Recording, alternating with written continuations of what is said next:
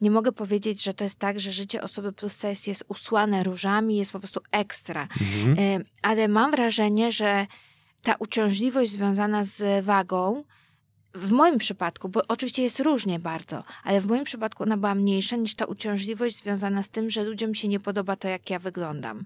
Bo mm, e, ja należałam raczej do dziewczyn body positive, natomiast wiadomo, że tak jak ten ruch cały body positive, on jest e, bardzo często atakowany przez ludzi innych, którzy mówią, że to jest promowanie otyłości, że przecież normalna osoba to jak widzi się w lustrze, to powinna reagować na takie swoje ciało i tak dalej. I to było rzeczywiście raniące. Ja oczywiście zdaję sobie sprawę z tego i też jestem taką osobą, która uważa, że otyłość jest chorobą. Mhm. I e, jest chorobą, którą dobrze jest leczyć.